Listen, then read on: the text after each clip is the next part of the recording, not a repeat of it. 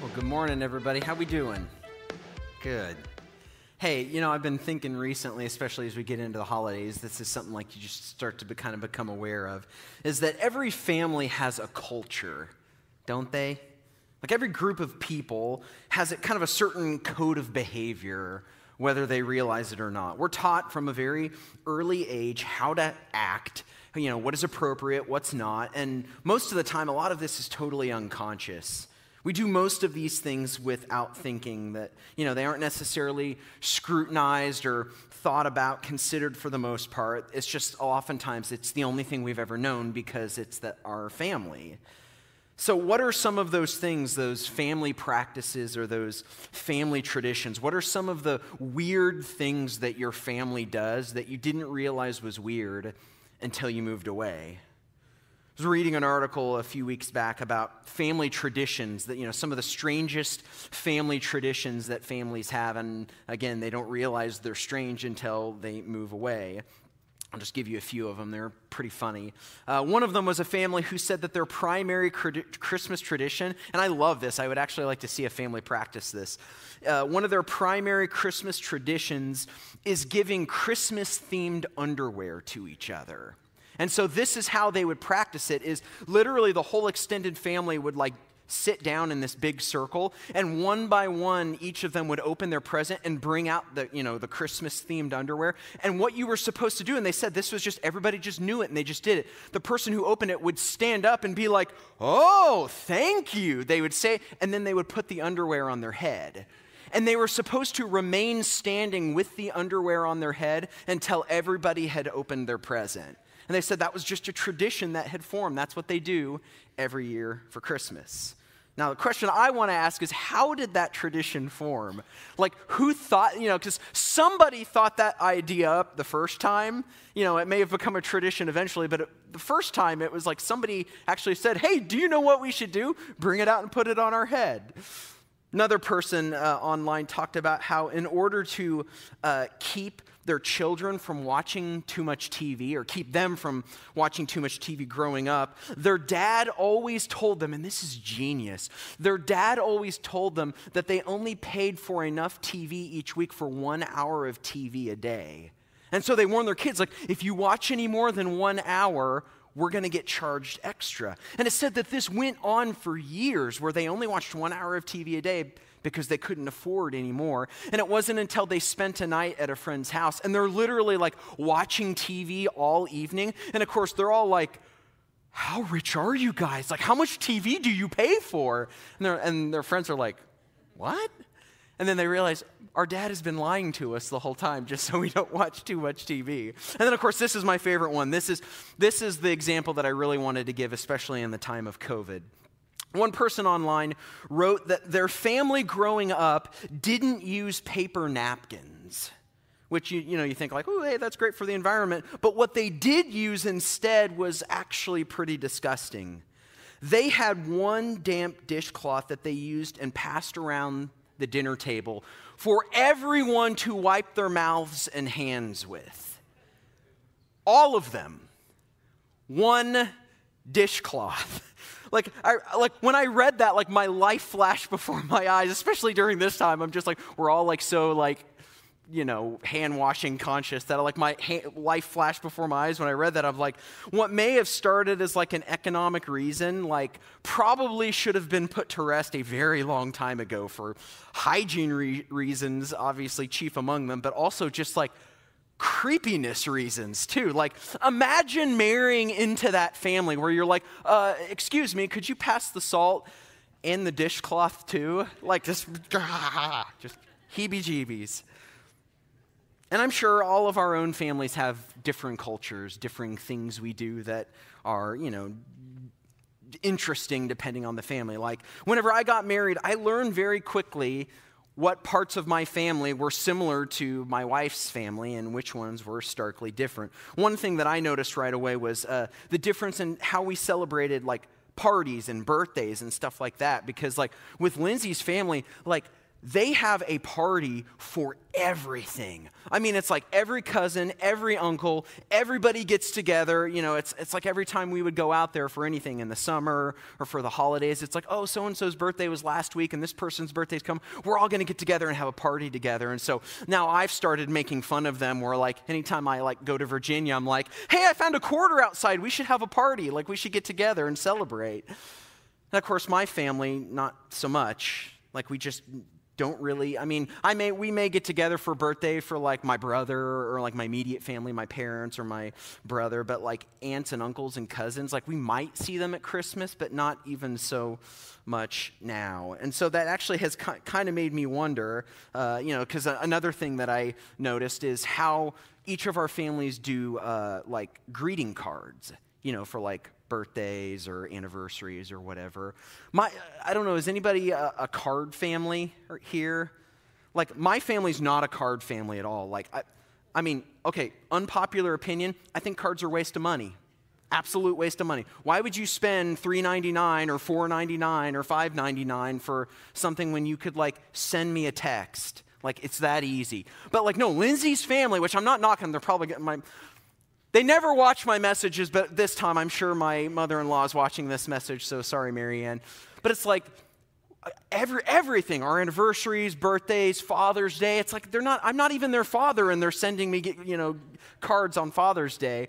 And, and they have like these big paragraphs that they write in there. I mean, sweet stuff like, we're so glad you're in the family. Like, you're such a blessing to, you know, our whole family. Your, your prayer answered for Lindsay, and, you know, just all this stuff. Like, I think even on my birthday, like, my father in law put, like, I view you like a son. Like, I really do genuinely view you like a son. And I'm just like, don't cry. It's just a card. It's a, it's a way, stupid waste of money making me cry. Now, my family, no, we don't send cards to each other. Like, you're lucky if you get a birthday text, like, it is your birthday, period streamer emoji. And of course, when I started comparing and contrasting our family culture, like I had a realization, which you guys know this is a big thing for me. I, I realized, like, when I'm thinking back and forth, like how each of them treat stuff like this, I'm like, is my family dead inside? like, I like pride myself on like my wife's not sentimental, I'm sentimental, but I realized, like, I think my family's dead inside. That's why we don't do any of this. Like, is that not normal to not send cards to each other and to, you know, not get together for celebrations? Like, it's, they're not the weird ones, we're the weird ones. And so it's hard to accept. And so, you know, this is some of the stuff that we're going to be exploring as we're, I'm bringing this series in, in for a landing. We're finishing out the series we've been doing called First Things First. And the whole series is based off this idea where Jesus said, Seek first the kingdom of God and all these other things will be taken care of as well. That whenever we practice the, what's called the spiritual discipline of simplicity, meaning we order rightly things in our life, that we put the most important things first, first things first, all these secondary things that we often spend so much anxiety and time worrying about and you know trying to figure out when we seek the most important things, oftentimes these other things figure themselves out. And so we've talked about our own faith, how we can simplify our faith, and that how most of the complications we deal with in life are of our own making. And we talked about how we can simplify our stuff. Last week, Jonathan talked about how we can simplify our pace, how we spend our time, which is just, man, knock the, knock the message out of the park. And he was sick while he was doing it too. So I'm like, man, I feel like I should do better when I'm not sick. But so, today, if you haven't guessed it yet, we're talking about how we simplify our relationships. How different should our relationships be when we surrender our lives to Jesus? When we begin to order first things first, seek after the kingdom of God, how should that impact the people in our lives? What type of family culture is supposed to develop when all of our relationships are supposed to be found under the umbrella of God's kingdom? And so, this is what we're going to look at today. And there's a, a particular passage I want to look at in Paul's letter to the Ephesians. And if you've read Ephesians before, it's a, a fantastic book. I, I, I love the letter of Ephesians. And in many ways, the letter of Ephesians can be divided, it's six chapters long, and it can really be divided into two different parts the first three chapters and the last three chapters. The first three chapters are all about the gospel. I mean, really, the whole letter is about the gospel, but it's specifically explaining the gospel, the good news. Even while we were in our sins, even while we were considered enemies of God, Christ died for us to reconcile us back to the Father. But then he goes on to say that it doesn't just affect the vertical relationship with God, but it also affects the horizontal relationship with other people. That the gospel tears down walls of hostility between people where there's enmity and anger and unforgiveness, that the gospel is supposed to break down those walls. And so he kind of unpacks that in the first three chapters. And then, so when we get to the second half of the, of the letter of Ephesians, the last three chapters are all about the effects of the gospel on our lives. It gets really, really practical where he says, okay, now that I've explained how the gospel changes literally everything our relationship with God and our relationship with others this then is how you're supposed to live. So, how different should our relationships look when we begin to live out the gospel? Because we have complicated relationships, right? Is anybody, I'm sure nobody else here has complicated relationships. There's none of you who have troubles with in laws, a mother in law who's maybe too involved in your business, a, a father father-in-law who, you know, maybe your expectations you can't quite meet, grandparents who maybe gossip about everybody in the neighborhood and are maybe a little bit racist. Or maybe there's a lot of drama with those you work with. People hold grudges, they silently nurse them into long simmering bitterness. Rather than addressing problems head on like a healthy person, they make passive aggressive remarks that hint at a problem, but only in a joking way. I'm just joking. Does any of this sound familiar? See, whether it's family or friends or both, left to ourselves, our relationships are dysfunctional at worst and toxic at best. But see, here's the good news Jesus has come to transform your relationships. And that's what we're going to talk about. We're going to talk about how we can simplify our relationships when we view everything through the lens of the gospel, when we put first things first. So if you want to turn with me to Ephesians chapter 4, we're going to be starting in verse 17, where Paul picks up. He says, So I tell you this and insist on it in the Lord that you must no longer live as the Gentiles do, in the futility of their thinking. They are darkened in their understanding and separated from the life of God because of the ignorance that is in them due to the hardening of their hearts. And I'm going to come back to that. Having lost all sensitivity, they have given themselves over to sensuality so as to indulge in every kind of impurity, and they are full of greed. Now, these two verses right here are a snapshot of our lives in our relationships, divorced from the life of God. He uses phrases like darkened in our understanding, ignorant because of hardness of heart. See, those phrases explain, uh, especially that phrase, hardness of heart, captures the problems that we experience in our relationships. See, one of the key things we need to know that Paul is kind of bringing out in this text is that the harder your heart, the more complicated your relationships. And many of you know that already. You're maybe walking in that right now. The harder your heart, the more complicated your relationships. There is just no other explanation more straightforward than that. Because when my heart is hard, I'm not humble. In fact, I remember reading somewhere that uh, the four most important phrases that you can say in a relationship, and if you are unable or rarely say these four phrases, you might have problems in your relationships. And this is what they are I was wrong. I'm sorry. I need help. And I don't know. If you struggle with saying any of those phrases in your relationships, you might be struggling with hardness of heart and that is, in many ways, a succinct picture of just what, even what we're going on, going, what we're dealing with right now. A succinct picture of 2020, hardened hearts and complicated relationships. And then, see, Paul says that our hardened hearts lead to a loss of sensitivity. Like, I stop feeling things. And we see that. There's a loss of empathy, a loss of sorrow, a loss of shame, a loss of conviction and because I stop feeling things, because I'm human, I want to do anything I can to feel something. And that explains our hookup culture and our addiction problems alcohol, drug use. Desperate to feel anything, I give myself over to these experiences that are divorced from any meaning or value, and I become addicted to it because I'm addicted to feeling something. And I might even use people to feel good. I use them for personal gain or personal benefit. I think that's what he's talking about when it says we are full of greed. That I start, I start viewing people as assets to either meet my needs and make me feel better or feel good about myself, rather than someone who deserves to be loved simply because they are a human being made in the image of God. This is life apart from God's new family culture that he has sought to establish in Christ. But Paul begins to address this, verse 24. He says, That, however, now he's writing to the church, so I think this applies to everyone in this room who claims to follow Jesus.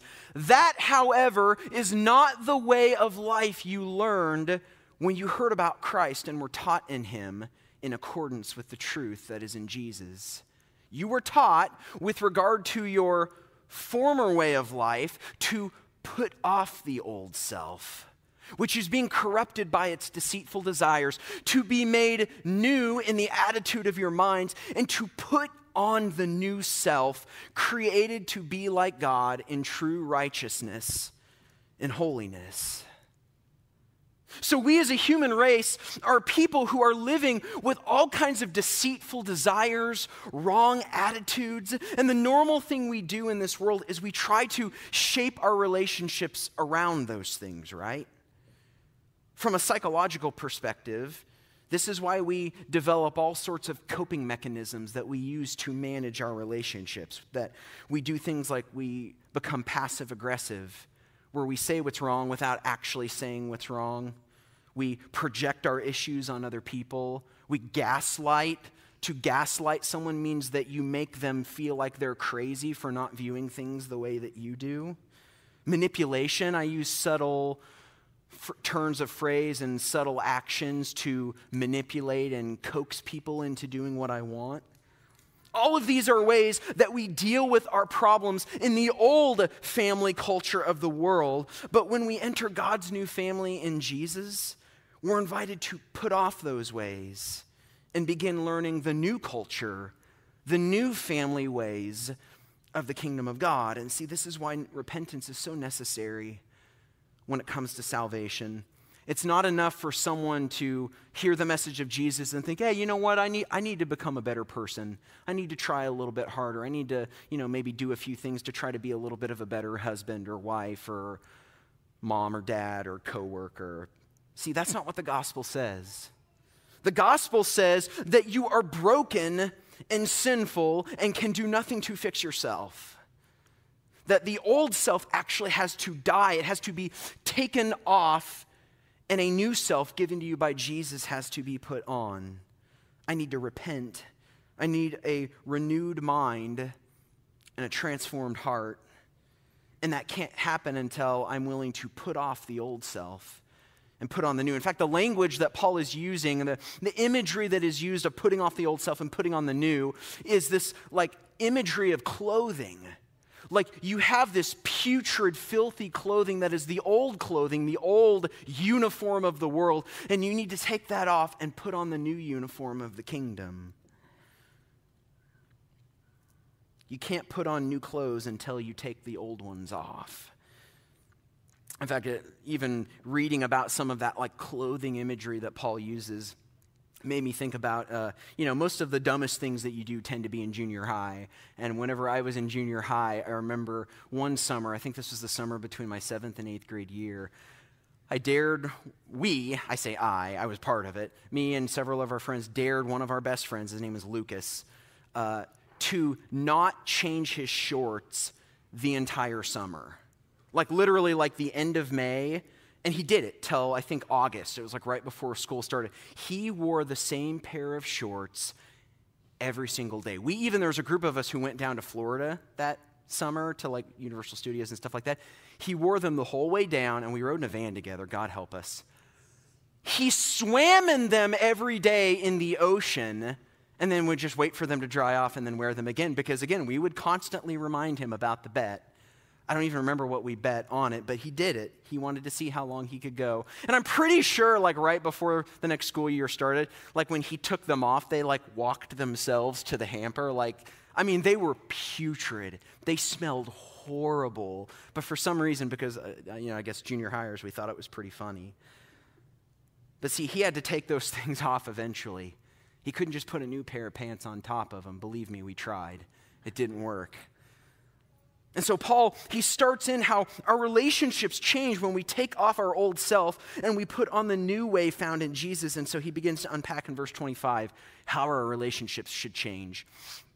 He says, Therefore, and of course, when therefore is there, you have to ask why it's therefore. And he's talking about because of the gospel, because our relationship should change, because the gospel changes the, the horizontal as much as it changes the vertical. He says, therefore, each of you must put off falsehood and speak truthfully to your neighbor, for we are all members of one body. In your anger, do not sin. Do not let the sun go down while you are still angry, and do not give the devil a foothold. Anyone who has been stealing must steal no longer, but must work, doing something useful with their own hands, that they may have something to share with those in need. Do not let any un- unwholesome talk come out of your mouths, but only what is helpful for building others up according to their needs, that it may benefit those who listen. And do not grieve the Holy Spirit of God, with whom you were sealed for the day of redemption. Now, this chapter is just absolutely filled with nuggets of wisdom for how our relationships change as we begin to live out this new family in the gospel. And the first thing that we see, and I've repeated this several times, but man, simple relationships offer simple and plain speech. When we let go of hardness of heart, when we embrace the new way of Jesus that he offers us, that no longer do you have to lie, no longer do you have to manipulate, you don't have to do those things to control people anymore. That Paul, he writes that we need to speak truthfully instead of talking about a situation to like manage my image. And we do this all the time, and I'm very aware how I do this, that when you're in a situation that like you may say something, well, you know, I did that because whatever. And then I realized nobody asked me why I did that. I'm offering up all these reasons of why I do what I do because I'm wanting to manage my image of people. I want people to think well of me.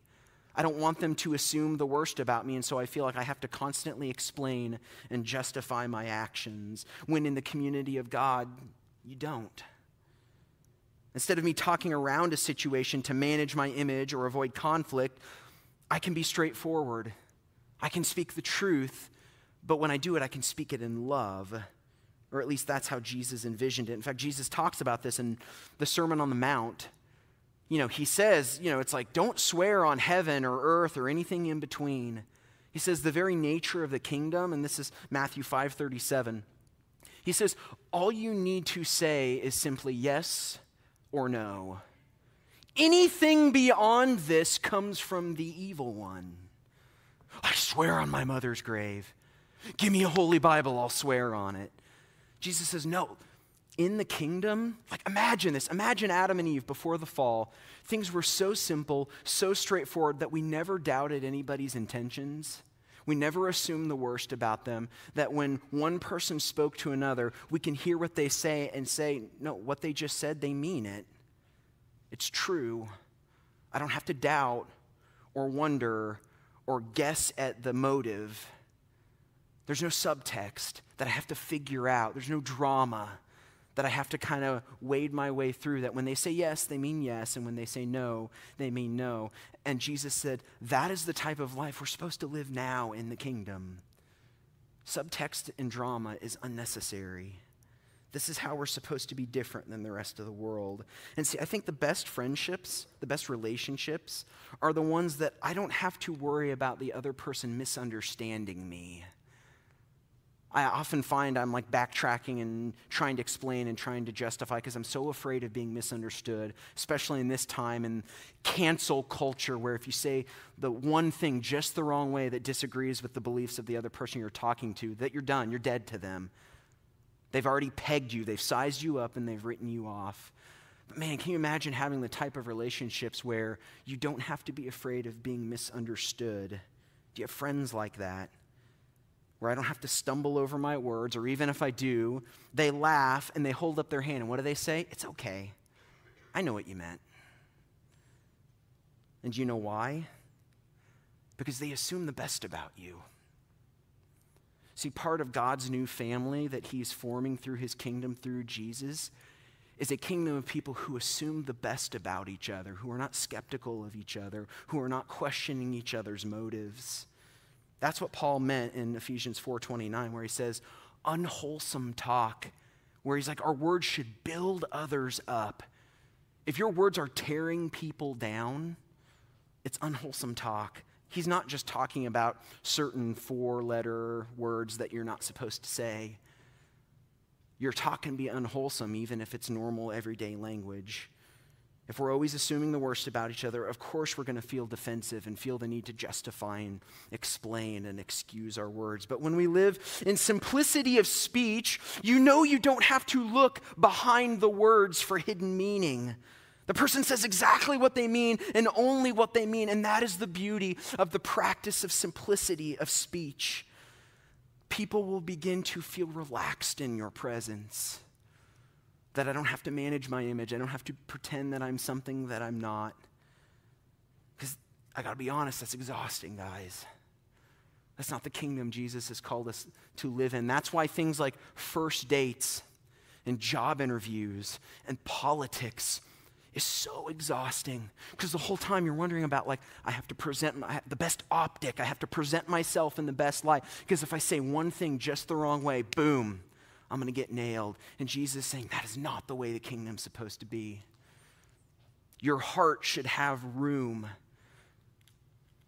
in this culture in this family room to think and edit and understand things to clarify See, simplicity of speech is so important, especially in the marriage relationship. I cannot stress this enough how important simplicity of speech for you to say what you mean and mean what you say, because, come on, guys, we know.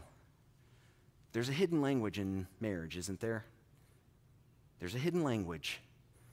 We say things that actually mean other things, and sorry for all the married couples in, in the room, I'm going to let the single people in on some of the secret language so when they get married, they don't have to spend the first few years learning the language that hopefully they might even be fluent by the time they get into it. I'll give you a few examples of this secret language.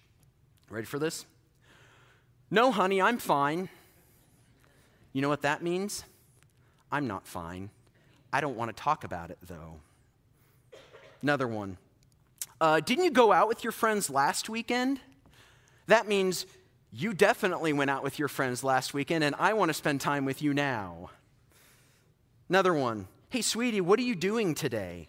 That means I've got something for you to do today. Another one, I love this one. My wife has used this on me quite a few times. Uh, let's talk about this some more. What that means is, I don't agree with you, but I don't want to embarrass you in front of other people. so I'm going to disagree with you later.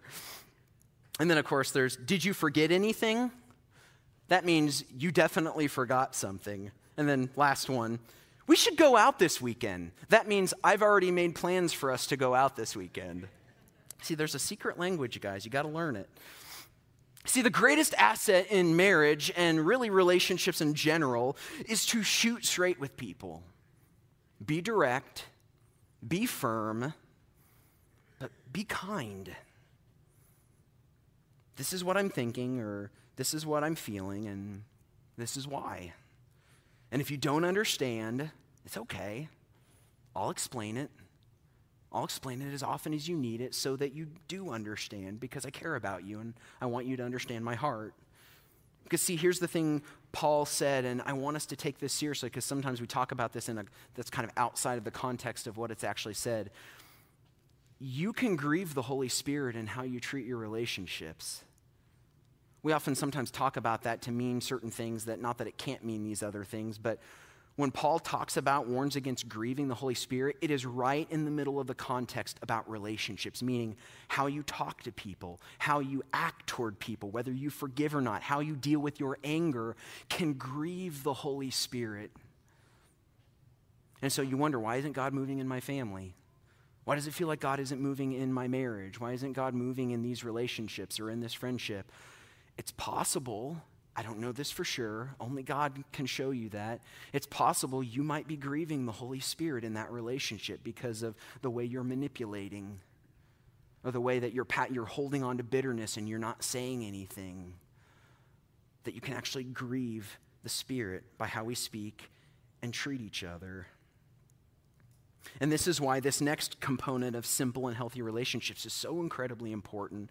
Paul picks back up verse uh, 31.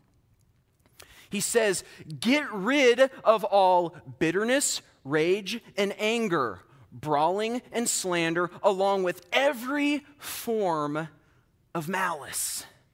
Be kind and compassionate to one another, forgiving each other just as Christ, in Christ, God forgave you. Follow God's example, therefore. As dearly loved children, and walk in the way of love, just as Christ loved us and gave himself up for us as a fragrant offering and sacrifice to God. See, one thing I feel like I'm learning more and more is that simple relationships mend fences and repair roads. Now, what do I mean by this? Simple relationships don't hold grudges. They don't dwell on the past. They don't stew in anger. They forgive. They give the benefit of the doubt. They give second and third and fourth chances. They show compassion and mercy. Why? Because that is what God has done for you in Christ. A hundred, five hundred, a thousand, a million times over. This is why in Jesus' parables, he makes it clear again and again and again with the measure that you use, it will be measured back to you. That is a terrifying thought. The measure I use toward other people, that measure will be used on me. See, not surprisingly, our relationship should be modeled on the simplicity uh, and loving and compassionate relationship that we have with our Heavenly Father. In fact, I've actually heard it said once like this that Jesus so intrinsically connects the love of God, like when he's asked what the most important commandment is, he says, Love the Lord your God, you know, with all your heart, soul, mind, and strength, and love your neighbor as yourself. Like he so intrinsically connects loving God with loving people that they can't really be separated. In fact, I heard someone say it like this once that you only love God as much as the person you love the least in this world. You only love God as much as you love least in this world. Like, that is a terrifying thing that if our relationships on earth really mirror our love for God, that means the person I love least is my benchmark for my, my true love for God. Not my professed love. I may say I love God more than anything, but my real love for God is actually shown in how I treat my worst relationship. If you're feeling conviction now, you should, because I do. Because I've not always handled relationships well. I'm an avoider. I like to avoid things that God is working on me, and I'm trying not to do that. I'm trying to be truthful. The kind thing comes easier for me, the truthful thing is a little bit harder. And I know for some of you it's the opposite. You're, it's really easy to speak the truth, but it's hard for you to be kind. And we're growing. We're all growing. We're all trying to move forward. We're all trying to get better. We are all living in, as early church father Augustine said that we are, have all been enrolled in, in the school of love. Those who are in the church have been enrolled in, enrolled in the school of love. We're being taught how to love by the Spirit. So forgive, let go of things. Don't hold grudges. Stop letting that person or that situation live rent free in your head. We think that forgiveness is for the benefit of the other person, but I think many times the f- forgiveness is for our own benefit as well. For me to finally say, I am not going to carry that burden for one second longer. I'm going to release it. That's freedom, that I can walk through free and not let these things hold me down anymore. I can finally let them go. It's not always just about the other person. And then I'm free to truly love and treat people as they deserve. And that's the power of simplicity. What you see is what you get. No guesswork, no wondering where you stand with someone because all, all accounts are cleared at the end of the day, every day. I'm not going to let anger, sun go down on my anger. So at the end of the day, all accounts are cleared. I'm not going to hold on to it. I'm going to release it as the sun goes down. To let go of anger, to drop the bitterness, to release forgiveness, because it has been released abundantly to me in Christ. And of course, I could go on and on and on. Barely touched into Ephesians 5 and 6. I encourage you, read the rest of Ephesians. It's a fantastic letter. Read the whole thing this week. It's so good. It gives all kinds of practical ways, but I do want to end our time with this one particular verse. Ephesians 5 15 says this Be careful then how you live, not as unwise but as wise, making the most of every opportunity because the days are evil. Man, doesn't it feel like the days are evil right now? We feel that more than ever. The days are evil. Therefore, do not be foolish, but understand what the Lord's will is. See, normally when we quote that, which again, we're all really good at quoting text out of their context, normally when that's talked about, we think of it from an evangelism perspective, which I think it's still true. It does apply to sharing our faith and stuff like that to make the most of every opportunity, but I honestly think it's in the context of relationships. Make the most of every relationship you have. Because honestly, especially in our culture, that is where life change happens.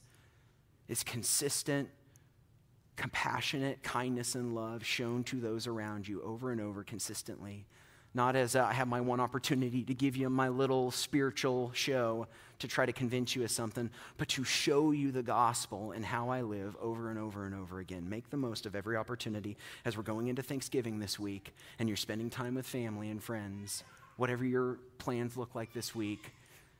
Make the most of every opportunity. And think about this question as I begin to close out.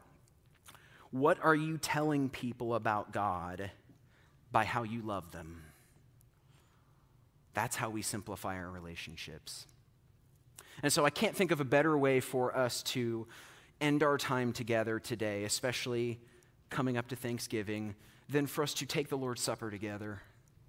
In fact, often, depending on your tradition, you may have grown up in a tradition where the Lord's Supper was called the Eucharist. And that's a funny word that usually, if you grew up in it, you may, even if you grew up in it, you don't know what it means. Eucharist, uh, it comes from the Greek word Eucharista. It means to give thanks.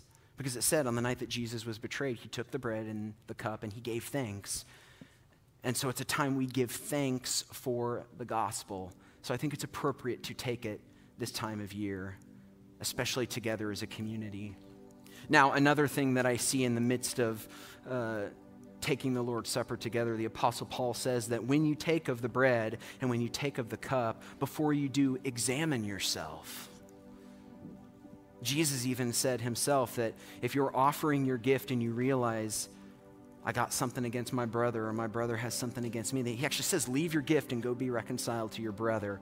That how you treat your brother is actually more important than the worship that you're offering. Let that blow your mind. Jesus cares more about mended fences and repaired roads than he does about you going through some religious ritual. And so maybe you'll realize as you're examining yourself that there's some bitterness, there's something you need to let go of, there's something you need to ask forgiveness of. You need to get right either with another person or with God. And this is the opportunity for you to do this. So, band's going to sing a song, and I want to give you some time to reflect. If you're watching online and uh, if you want to run real quick to the refrigerator and, and get what you know some juice or some elements to be able to take communion with us you're welcome to join us as well in taking the lord's supper. And so take this time to examine yourself. I'm going to come back up in a few minutes and i want you to hold on to the elements because we're going to take it together. I think that's important right now for us to be unified in proclaiming the death and the resurrection of Jesus, for us to do it as one body. So hold on to the elements, do your business with God, and then we'll, we'll take the Lord's Supper together.